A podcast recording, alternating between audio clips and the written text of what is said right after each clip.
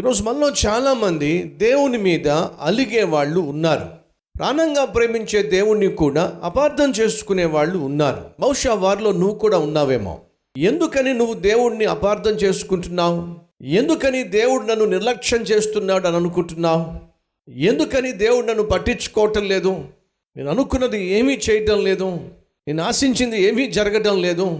అంతా వ్యతిరేకంగానే జరుగుతుంది. అలా జరగడానికి కారణం దేవుడే. అనుకుంటున్నావు? ఎందుకు అలా అనుకుంటున్నావు? నిజంగానే దేవుడు నువ్వు అనుకున్నట్టుగా కఠినాత్ముడేనా? నిజంగానే దేవుడు నువ్వు అనుకున్నట్టుగా నేను నిర్ల నిర్లక్ష్యం చేస్తున్నాడా? అప్పుడు మీకు వచ్చే సమాధానం మీరు ఇచ్చే సమాధానం దేవుడు నిజంగా నన్ను నిర్లక్ష్యం చేయకపోతే నాకు ఎందుకు ఈ కష్టాలు? దేవుడు నిజంగా నన్ను వదిలేయకపోతే నాకెందుకు ఈ శ్రమలు? నిజంగా దేవుడు నన్ను మర్చిపోకపోతే నాకెందుకు ఈ వ్యాధి బాధలు?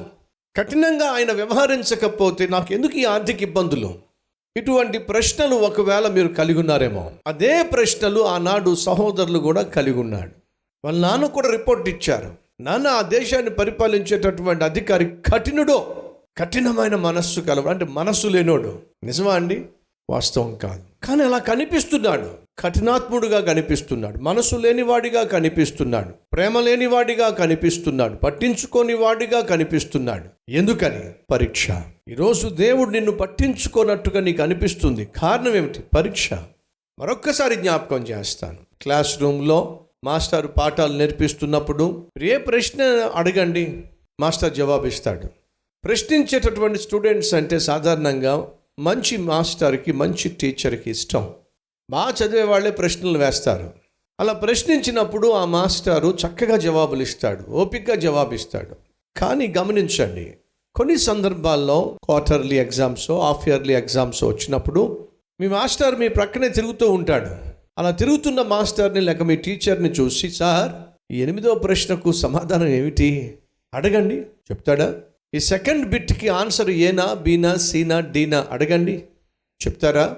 మౌనంగా మీ ఎదుటి నుంచి వెళ్ళిపోతూ ఉంటారు మరలా అటుపక్క వెళ్తారు మరలా ఒక రౌండ్ వేస్తూ ఉంటారు. అదేమిటి ఈయన నిజంగా మంచి టీచర్ అయినట్లయితే నేను పాస్ అవ్వాలని ఆశపడతారు కదా. సహాయం చేయరేంటి? కష్టం వచ్చినప్పుడు పరీక్ష వచ్చినప్పుడు ఈ పరీక్ష నేను పాస్ అవ్వాల్సిన సమయం వచ్చినప్పుడు నాకు సహాయం చేయరేమిటి? నన్ను పట్టించుకోరేమిటి? నా గోడు వినరేమిటి? నా మొర ఆలకించరేమిటి?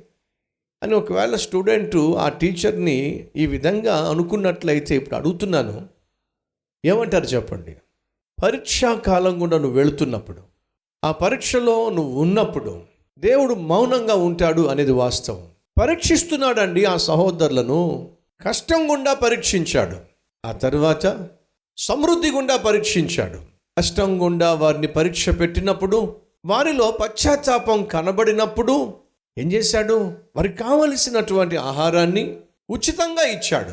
వారు ఎప్పుడైతే పరీక్షలో పాస్ అయ్యారో కష్టకాలం గుండా వెళుతున్నప్పుడు కరువు గుండా వెళుతున్నప్పుడు ఆహారం కోసం ఐగుప్తు దేశానికి వచ్చినప్పుడు యోసేపును వారు గుర్తు పట్టకపోయినా యోసేపు వారిని గుర్తుపట్టి ఇరవై సంవత్సరాల క్రితం వీళ్ళు దుర్మార్గులు కదా ఆ దుర్మార్గులైనటువంటి వీళ్ళు ఈరోజు కష్టకాలంలో కరువులు అల్లాడిపోతున్నారు నా దగ్గరకు సహాయం కోసం వచ్చారు. వీళ్ళు నా సహోదరులు. నా తండ్రికి పుట్టిన వాళ్ళు. దేహి అని చెప్పి అడుగుతూ వచ్చారు. మరి కావలసినటువంటి ఆహారాన్ని ఇచ్చి నా చేతులు దులుపుకోవాలా? లేకపోతే నేను కలిగి ఉన్న సమృద్ధిలో నేను కలిగి ఉన్న ఐశ్వర్యములో నేను కలిగి ఉన్నటువంటి అధికారములో వీళ్ళను కూడా పాలిభాగస్తులు చేయాలా? రెండు ఆలోచనలు. వీళ్ళకున్న కష్టాన్ని తీర్చి పంపించేసేయాలా? లేదా కలకాలము వీళ్ళకి తోడుగా నేను ఉండాలా? అడుగుతున్నాను సహోదరి సహోదరుడా దేవుడు నీ కష్టాన్ని తీర్చేస్తే చాలు అనుకుంటున్నావా? దేవుడు నీకు వరం ఇచ్చేస్తే చాలు అనుకుంటున్నావా? లేక ఆ వరాలు ఇచ్చే దేవుడిని కోరుకుంటున్నావా? యోసేపుకున్న ఆశ ఏమిటంటే నా సహోదరులకు నేను కేవలం ఆహారం మాత్రమే కాదు నన్ను నేనే ఇచ్చుకుంటాను నేనే వాళ్ళకి ఆధారమై ఉంటాను. అది యోసేపు యొక్క ఆశ.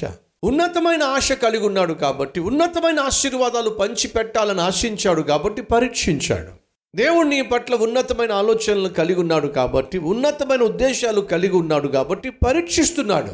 ఆ పరీక్ష శ్రమ ద్వారా కావచ్చు కష్టం ద్వారా కావచ్చు వ్యాధి ద్వారా కావచ్చు ఆర్థిక ఇబ్బంది ద్వారా కావచ్చు నిరుద్యోగ సమస్య ద్వారా కావచ్చు ఆపద ద్వారా కావచ్చు అవమానాల ద్వారా కావచ్చు అపనిందల ద్వారా కావచ్చు అనేక రకాలుగా దేవుడు నీ జీవితాన్ని పరీక్షించవచ్చు దయచేసి గమనించండి మొదటి పరీక్షలో వారిలో మార్పును వారు పశ్చాత్తాపం ద్వారా కనపరిచినప్పుడు వారికి ఉచితంగా ఆహారం ఇచ్చి పంపించాడు.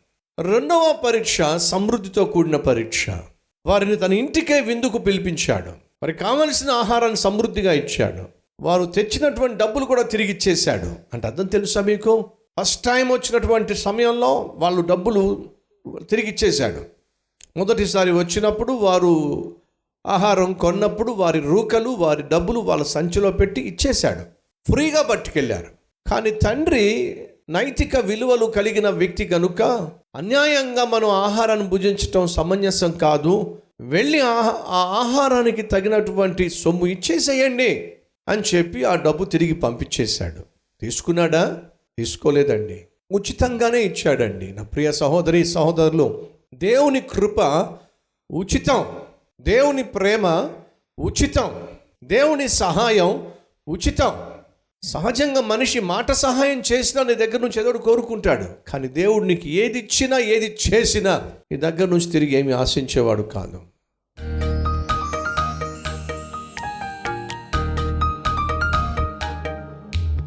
పరిశుద్ధుడవైన తండ్రి బహుసూటిగా స్పష్టంగా మాతో మాట్లాడాం యోసేపు తనను తను ప్రత్యక్షపరుచుకున్నాడు. ఎప్పుడైతే తన సహోదరులో పశ్చాత్తాపము కష్టకాలంలో కనుగొన్నాడో ఎప్పుడైతే తన సహోదరులలో పరిపక్వత సమృద్ధిలో కనుగొ కనుగొన్నాడో తనను తాను కనపరుచుకొని తాను ఏమి చేయగలడో దానిని తన సహోదరులకు కనపరిచాడు. వచ్చేసేయండి. మీరు పేదరికంలో ఉండాల్సిన అవసరం లేదు కరువులో మగ్గిపోవాల్సిన అవసరం లేదు. నేనున్న చోటే మీరు ఉండులాగున వచ్చేసేయండి. మిమ్మును మీరు మా జీవితంలో కనపరుచుకోవాలి ఆశపడుతున్నారు. మీకున్న సమస్తాన్ని మాకు పంచిపెట్టాలని కోరుకుంటున్నారు. అది ఎప్పుడు సాధ్యమో? మాలో పరిపక్వత కనిపించినప్పుడు మాలో పరిశుద్ధత కనిపించినప్పుడు మాలో ప్రేమ కనిపించినప్పుడు. ఆలస్యం జరుగుతున్నదల్లా మా లోపమే మా పాపమే ఈ వాస్తవాన్ని సత్యాన్ని గ్రహించి తమను తాము సరిచేసుకొని నువ్వు ఆశించినట్టుగా బ్రతికే ప్రతి ఒక్కరిని నీ కృపలో జ్ఞాపకం చేసుకోమని. ఏసయ్య పేరట వేడుకుంటున్నాం తండ్రి. ఆమెన్.